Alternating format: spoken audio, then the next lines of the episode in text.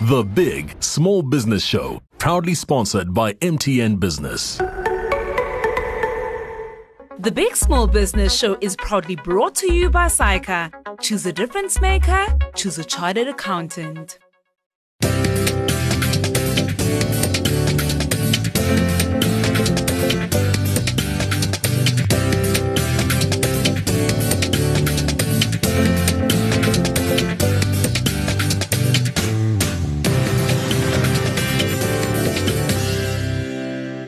Welcome to the Big Small Business Show, the show for all our fantastic entrepreneurs out there who are just trying to get through each week of good news. Well, mm, not so much good news.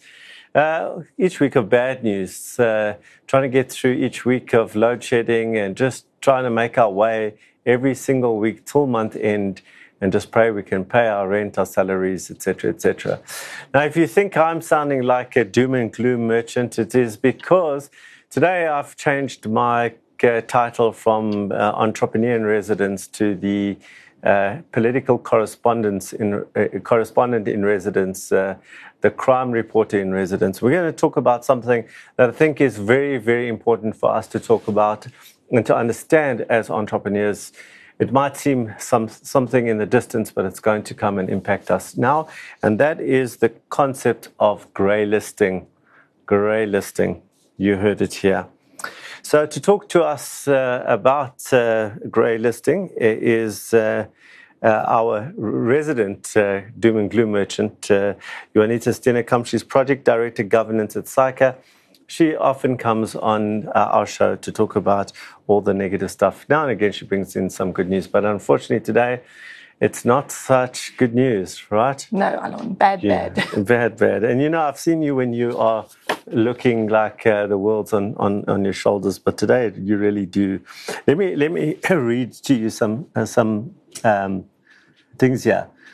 Um, Xolisile Khanyile, director of the Financial Intelligence Center, says, in spite of speculation to the contrary, South Africa is going to be grey listed because it hasn't met the requirements of the Financial Action Task Force for combating money laundering and terrorism financing.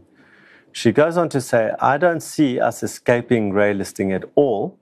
Once you are grey listed, the repercussions are dire. So let's, before we get into the, uh, what is grey listing, who is this financial, uh, the Financial Action Task Force, the FATF? Who are they? FATF, yes. FATF. FATF is the, the, the acronym. So they're a global, mon- um, global money laundering and terrorism financing watchdog. So they set standards, and South Africa is actually one of 37 member member jurisdictions or member yeah we're a member we're not even a jurisdiction we're an actual member so we comply with them voluntarily okay so so why don't we just ditch them and go ditch them and not get grey listed yeah so if if we I think if we were to leave them, it would actually be worse because then there's nobody that, that will actually be monitoring us. So FATF evaluated South Africa in 2019, and with COVID, they didn't finalize the report until last year November. So they evaluate us on 40 um, what they call technical competencies, our laws and uh, how we, we use that. There we failed dismally. We got 20 out of 40. And they also evaluated it on, on actual enforcement. There we got zero out of 11. So they're saying that we have laws and regulations, but there's no enforcement. And uh, you'll see that, I mean, the Steinhoff saga, all these things, people are saying, who's in jail? So we have the laws, but, but nothing happens. So. Uh, okay. so, so, so, so what will happen if we do get grey listed? Okay, so the grey listing is what they call an increased um, cooperation review. They watch you now. You're on this watch list. Um, on the grey list, Mauritius uh, was on the grey list. Yeah, they just recently that. came out. Yeah. So um, the cost of, of um, money, lending, all that type of thing will increase. We're going to be put on a high risk jurisdiction by the UK, Americas, whatever. So anybody that wants to do business with South Africa will think twice. So, say you want to export a machine, they're going to say, well, show us this machine because they might be worried that you're actually not buying a machine or selling a machine, it's human trafficking arms. or arms or anything yeah. else. So, there's just more compliance, more costs, and, and higher risk in doing business with South Africa. Okay, I'm going to carry on reading here. Um, it starts with the banks picking up suspicious transaction and re- transactions, reporting them. She, she says, but a lot of money laundering and terrorist financing is facilitated by non-financial entities like estate agents. Mm-hmm. I was surprised to hear that. Casinos, I, I, I, sort of guessed, and attorneys mm-hmm. mm, who have been sh- shown to be among the most vulnerable to, to such crimes. Or are them? Why like estate agents? So it's cash. So uh, that's why um, estate agents, account, oh, accountants, it's coming, but estate agents and all these other entities, lawyers, um, when you go to them and you want to buy a house, they'll say to you, Where did you get your money? Yeah. Um, they're very worried about these cash transactions because that's an easy way to launder money. So yeah. I come, I put it, I buy the house. In two years' time, I sell the house, and the money's been washed. It's yeah. clean money. Yeah. So that's that's why they specifically okay. high risk. Okay.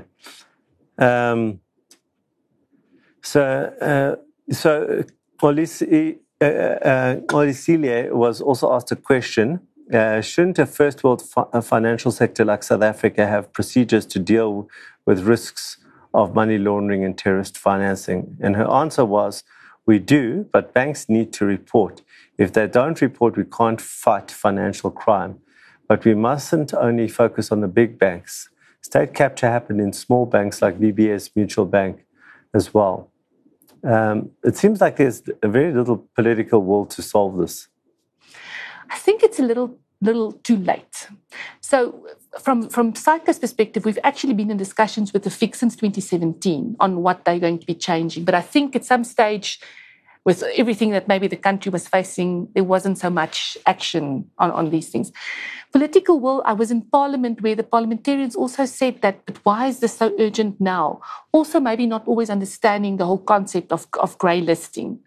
But as you mentioned there, all these other type of entities. I think that's where the high risk is. Banks are, are regulated. So the banks, you go there, they want to know your whole history. Yeah. But it's all these other little entities that weren't in this net where, where the money laundering is actually happening. So I'm going to continue with uh, another quote here. The Department of Social Development has failed to regulate and monitor non-profit organizations. Quote, these are things we need to be working on because NPOs are vulnerable and can be used for terrorist financing, NPOs. Okay, we've seen it in a number of cases where terrorism, terrorist finances, financiers open NPOs to fund terrorist activity. Mm-hmm. So now it's non-profit organizations as well. Yes. So when the FATF evaluated us, they identified non-profits as one of the highest risks in South Africa. And secondly, things like trusts. And when we talk later on how it will impact businesses, we're actually going to look at on what they are going to change. So non-profits, again, get money, uh, get Section 18A certificates, donations, whatever, and they are being used to, to for this sort of terrorist financing that they're talking about. Sure, they're using it uh, every every which way they can. Yes.